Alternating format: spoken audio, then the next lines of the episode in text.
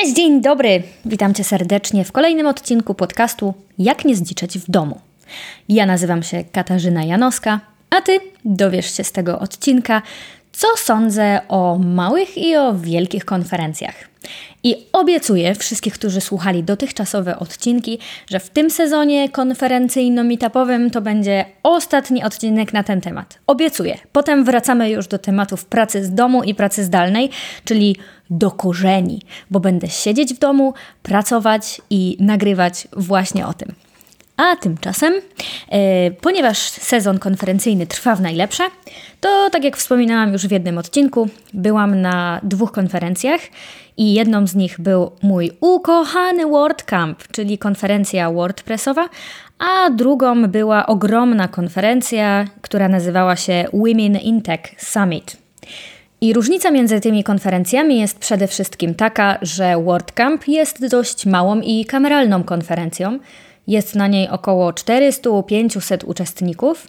Tymczasem e, Women in Tech Summit okazało się być konferencją molochem. Było tam jakieś 6 tysięcy e, uczestniczek, podobno z 50 krajów. Konferencja była przeogromna i, i robiąca ogromne wrażenie. I zupełnie szczerze powiem, że kompletnie mi się na niej nie podobało. Starałam się znaleźć powody, dlaczego akurat ta konferencja mi się nie podobała, ale doszłam do wniosku, że chyba powinnam się doszukiwać jednak y, takiego wzoru y, między konferencjami, które lubię, a konferencjami, których totalnie nie znoszę. I właśnie doszłam do wniosku, że tym różniącym najbardziej elementem jest właśnie to, że konferencje małe i kameralne kocham całym serduszkiem i uwielbiam na nie chodzić, a konferencje ogromne to jest coś, co raczej staram się omijać, chyba że mam jakiś konkretny biznes, żeby tam jechać.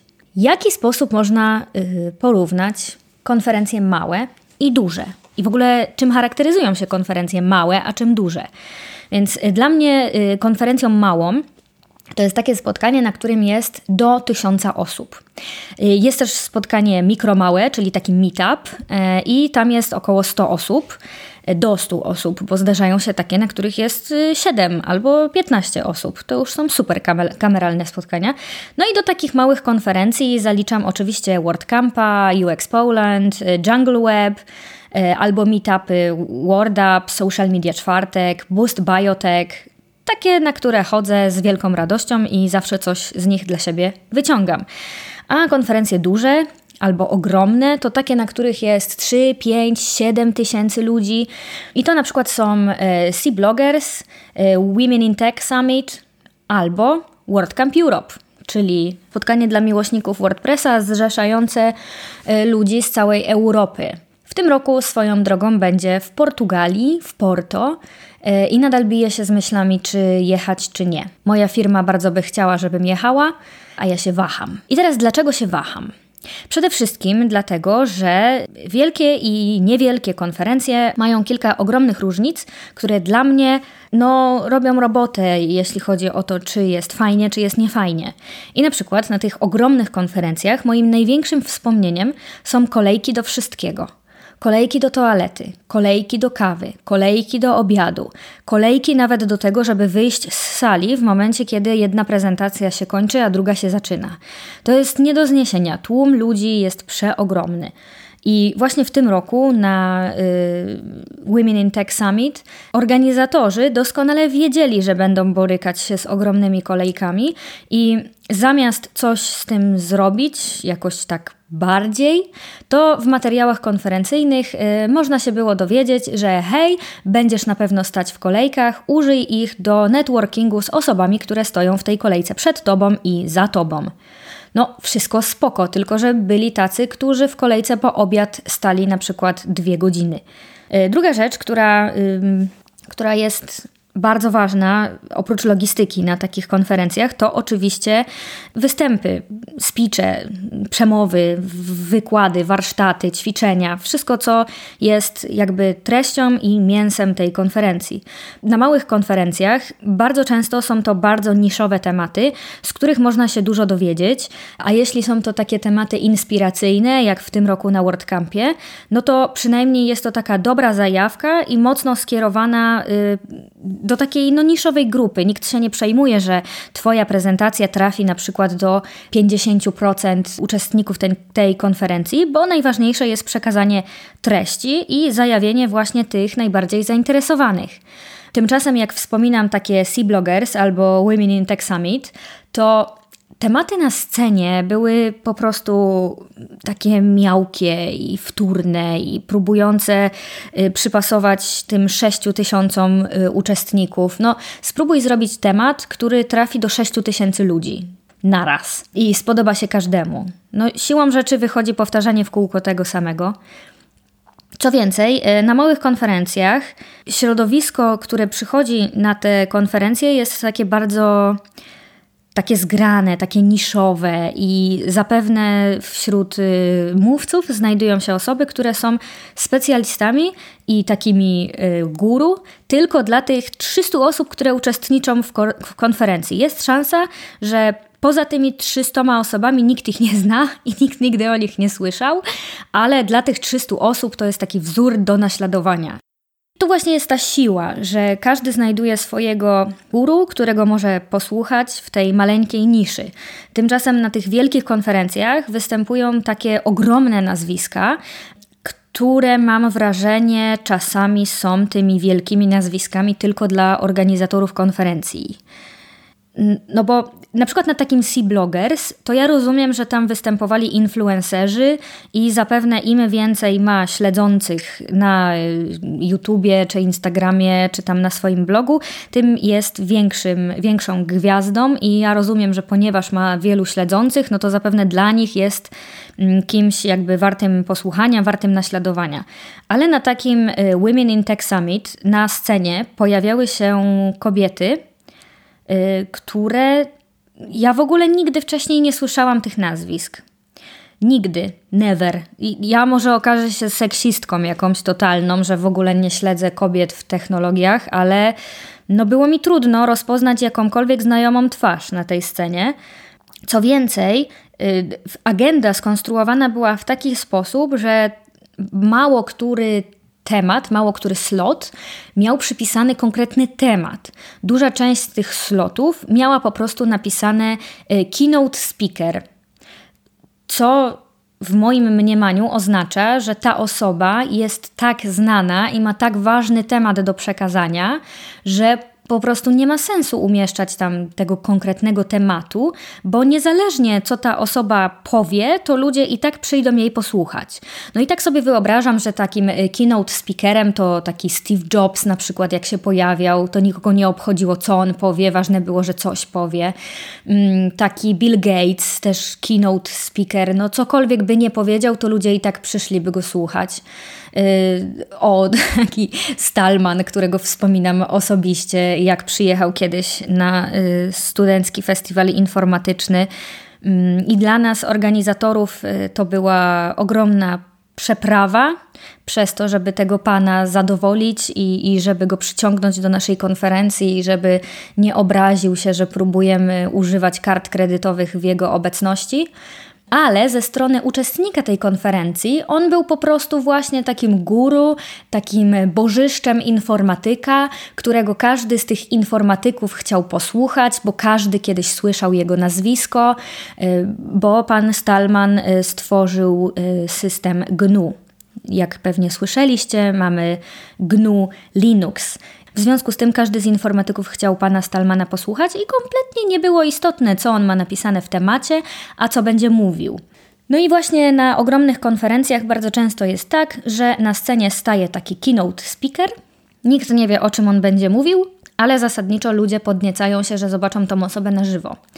No i czasami niestety jest tak, że organizatorom konferencji wydaje się, że to jest taki keynote speaker, którego wszyscy chcą usłyszeć, a w rezultacie na 10 zapytanych osób żadna z tych osób nie miała pojęcia, kim jest postać stojąca na scenie i co więcej, nie miała również pojęcia, o czym ona w zasadzie chce nam powiedzieć. Ponieważ e, wyniosłam z tej konferencji takie wrażenie, że każdy, kto stoi na scenie, opowiada o tym, że kobiety powinny być w technologiach odważniejsze, powinny e, negocjować, powinny e, wychodzić ze swojej strefy komfortu i startować na stanowiska takie właśnie techniczne, być bardziej IT, bardziej takie, żeby się pchać na stanowiska kierownicze itd., tak itd. Tak no problem polegał na tym, że chyba te keynote y, speakerki i speakerzy nie pomyśleli, że są już na konferencji dla kobiet w technologiach, a więc no, te kobiety już są w tych technologiach, to raz.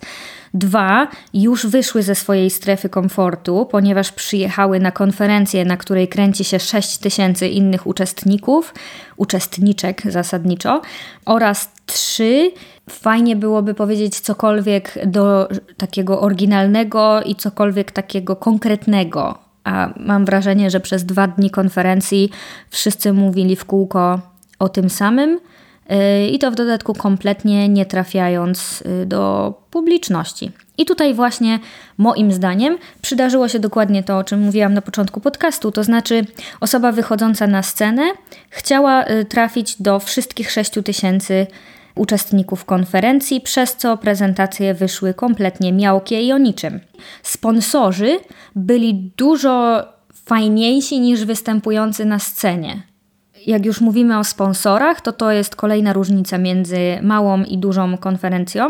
Tutaj dla odmiany na korzyść tej ogromnej konferencji, dlatego że sponsorzy przyjeżdżający na konferencję, na której jest 3, 5, 6, 10 tysięcy uczestników, mogą mieć w zasadzie gwarancję, że uczestnictwo w tej konferencji im się zwróci, bo albo trafią do nowych swoich klientów, albo znajdą nowych pracowników, albo y, przynajmniej no, dobrze przepalą budżet na marketing tego roku. Tymczasem sponsorzy przyjeżdżający na takie małe konferencje no, nie mogą mieć takiej gwarancji, że te tam 300 czy 500 osób, uczestników konferencji w jakikolwiek sposób zapewni im zysk. Y, z postawienia budki, albo czy im się w ogóle zwróci uczestnictwo w tej konferencji. I podejrzewam, że też między innymi dlatego na ogromnych konferencjach te budki sponsorskie, te, te ich stoiska robią ogromne wrażenie. To znaczy sponsorzy przywożą ze sobą drony, jakieś symulatory lotów, robią y, ogromne konkursy, jakieś gry, y, pokazy.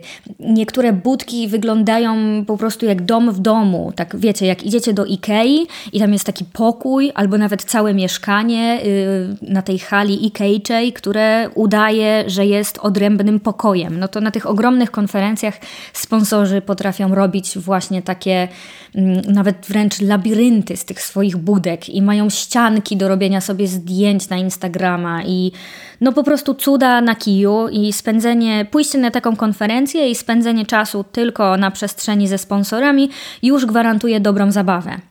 Byłam na kilku takich konferencjach, na których y, budki sponsorskie dostarczały ogrom, ogrom rozrywki i spędziłam na nich więcej czasu niż na występach, pokazach i wykładach. Więc tak, sponsorzy na ogromnych konferencjach to jest sztos.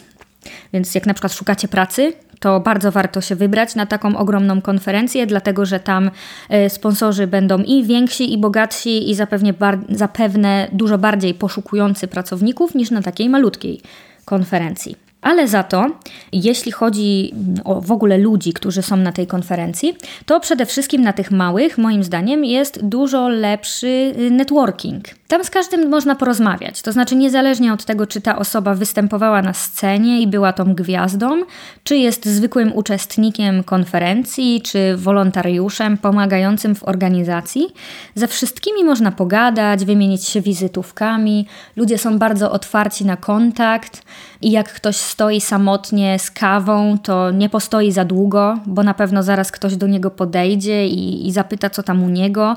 I poza tym, właśnie ci wykładowcy, to też myślę, że jest całkiem niezła różnica między małą a dużą konferencją, że na małej konferencji jest taka rodzinna i wspólnotowa y, atmosfera, przez co wykładowcy jakby krążą wokół razem z uczestnikami i jest do nich taki bezpośredni dostęp. I jak ktoś przyjedzie na konferencję, wygłosi swoją mowę, a następnie wsiądzie do samochodu i odjedzie, to zasadniczo później przez całą przerwę pomiędzy edycjami tej konferencji określane jest mianem konferencyjnego buraka.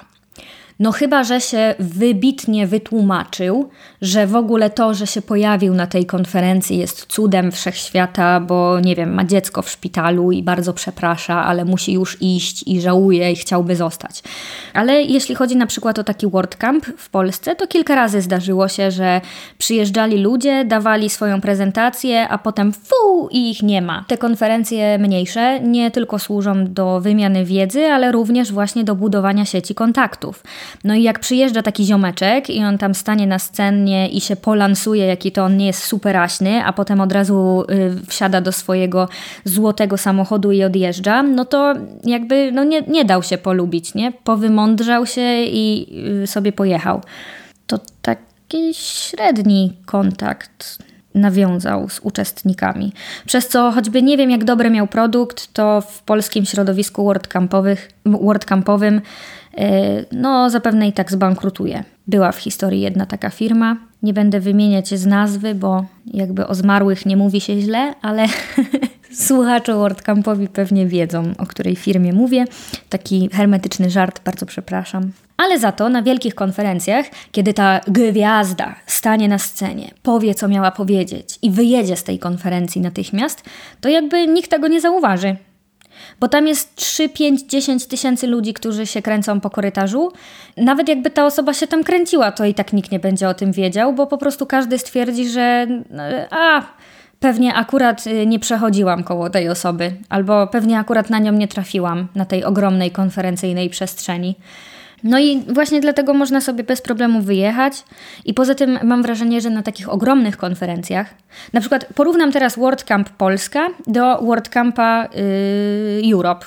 To jest ci sami ludzie, no nie? Oni interesują się tym samym systemem, yy, jakby uwielbiają te same wartości, więc jedyna różnica jest taka, że jeden z tych WordCampów jest na szczeblu polskim, no a ten drugi zbiera tych wszystkich fanów z całej Europy, czyli tylko po prostu się skalą różnią. A jednak ten networking po, na polskim WordCampie jest taki, że starzy uczestnicy przychodzą na imprezę, w sensie na konferencję przyjeżdżają z rana i wszyscy się ze sobą witają, rzucają się sobie w, w ramiona, buziaczki, co u ciebie w ogóle, jak tam dzieciaki. I usłyszałam bardzo fajne porównanie, że WordCamp Polska to jest jak Wigilia, to jest takie święto WordPressa w Polsce i to trzeba na tym być. I ktoś skomentował, że nie, to zupełnie nie jest jak Wigilia. Na Wigilię możesz powiedzieć, że nie przyjdziesz.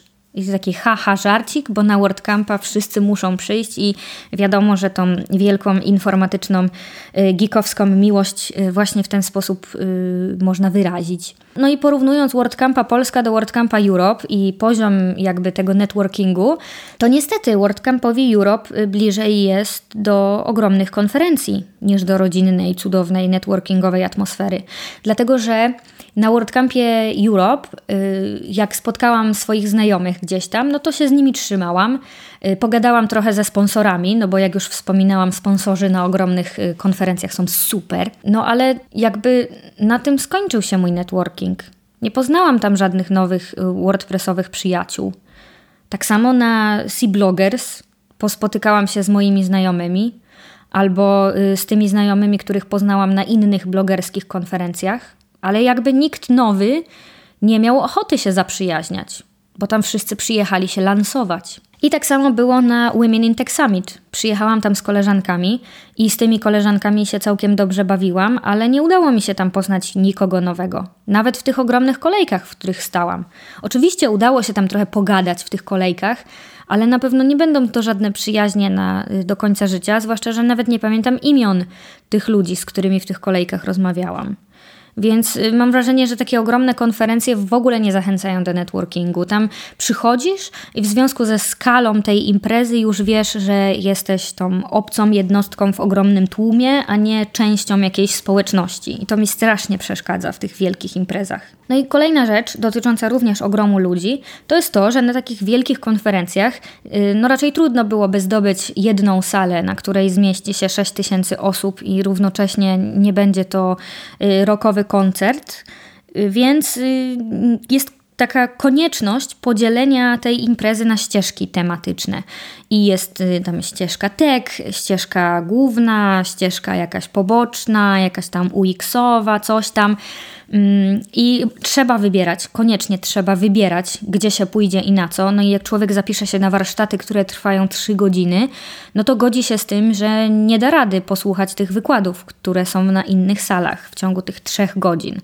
I na przykład w tym roku na Women in Tech Summit, i zresztą podobna y, sytuacja zdarzyła się na WordCamp Europe, kiedy było takie wielkie otwarcie konferencji, to, to najważniejsze, które wszyscy chcieli zobaczyć, no to nie wszyscy zmieścili się na sali i część ludzi została odesłana do mniejszej sali, yy, czy tam drugiej sali, na której po prostu była transmisja na żywo z tej sali obok. No i to było takie trochę smutne, bo jakbym chciała oglądać transmisję, to bym została w domu i oglądała ją na YouTubie w moich kapciach z jednorożcem. A tak, jestem w obcym miejscu z nie za dobrą kawą i, i nawet nie mogę zobaczyć tego wystąpienia na żywo.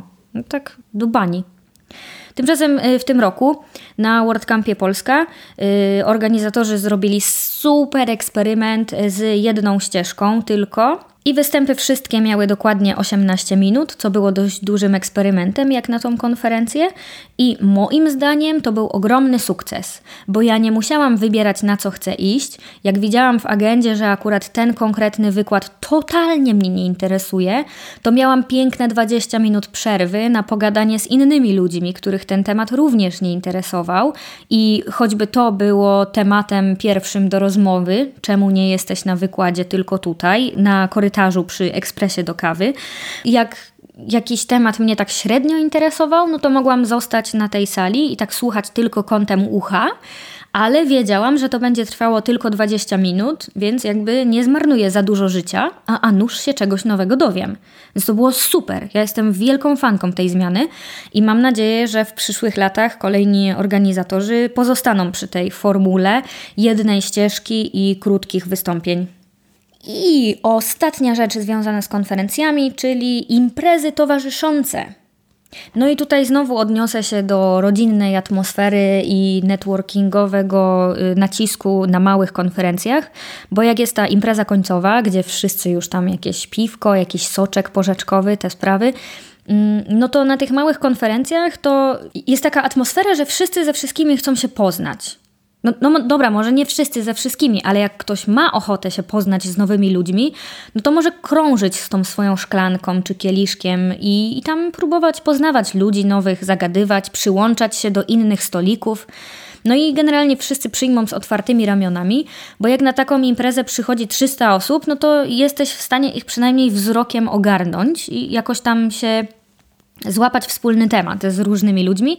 Poza tym, jak dostatecznie dużo razy jesteś na tej konferencji, no to y, w sensie na różnych edycjach tej konferencji, no to już przy różnych stoliczkach czy tam stojaczkach stoją tacy jacyś znajomi znajomych, co to zawsze można gdzieś tam wzrokiem załapać i się przyłączyć do tej rozmowy i powiedzieć: O, my się poznawaliśmy w zeszłym roku, w ogóle spoko cię znowu widzieć mm, zawsze to jakieś rozpoczęcie rozmowy. Tymczasem y, na takich wielkich, ogromnych konferencjach, no to jak nie przyjdziesz ze swoimi znajomymi, to chyba nie ma z kim gadać.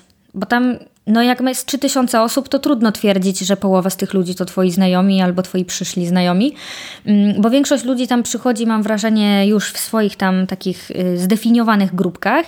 No i oczywiście gdzieś tam znajome, znajomego znajomego uda się ogarnąć w tym tłumie, ale... Yy, no taka jest gorsza atmosfera. W sensie jak są tańce, no to spoko, to się fajnie potańczy, ale jak tak, tak po prostu trzeba pogadać z kimś, nie wiem, ja może nie umiem w imprezy, może to o to chodzi. Ale jak przychodzę na taką imprezę, na której jest 3000 osób, to czuję się jak na koncercie rockowym. No i ja na takim koncercie rockowym to raczej rzadko y, nawiązuję bliskie kontakty z nowo, nowymi ludźmi. Czy czasami komuś da się w zęby, czasami się kogoś uderzy łokciem w pogo, ale rzadko mi się zdarza, żebym y, później z taką y, osobą poznaną na koncercie rockowym wybrała się przyjacielsko na piwo.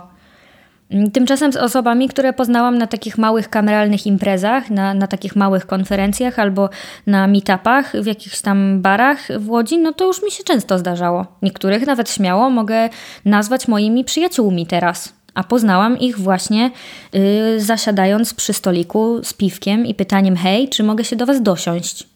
Także kolejny minus, jak dla mnie, dla wielkich konferencji. I jeżeli chodzicie na konferencje i też macie takie porównanie, e, takich mikro, małych i ogromnych konferencji, to dajcie znać, czy też macie podobne odczucia, czy to ja jestem jakąś totalną kosmitką i po prostu nie umiem w konferencje. Bo jeszcze kilka lat życia mi zostało, to może ja się poprawię, może jeszcze pójdę na kilka jakichś wielkich konferencji. Wreszcie załapię, jak wyciągać dobre rzeczy z ogromnych konferencji. No, to koniecznie dajcie znać w komentarzach, które jak zawsze znajdziecie w notatce do podcastu, który będzie pod adresem katarzynajanoska.pl ukośnik podcast ukośnik 09. No, bardzo zapraszam do subskrybowania podcastu, do mojego fanpage'a na Facebooku i do mojego konta na Instagramie, bo tam też często wrzucam e, relacje na bieżąco. Uwielbiam stories i uwielbiam komunikować się z ludźmi przez stories. E, I oczywiście możecie też się komunikować przez maila, także dajcie znać, że żyjecie i że słuchacie e, i możecie jakąś kropkę postawić na tym blogu, tylko po to, żebym wiedziała, że ktoś tego słucha. No, to tyle na dzisiaj. Pa!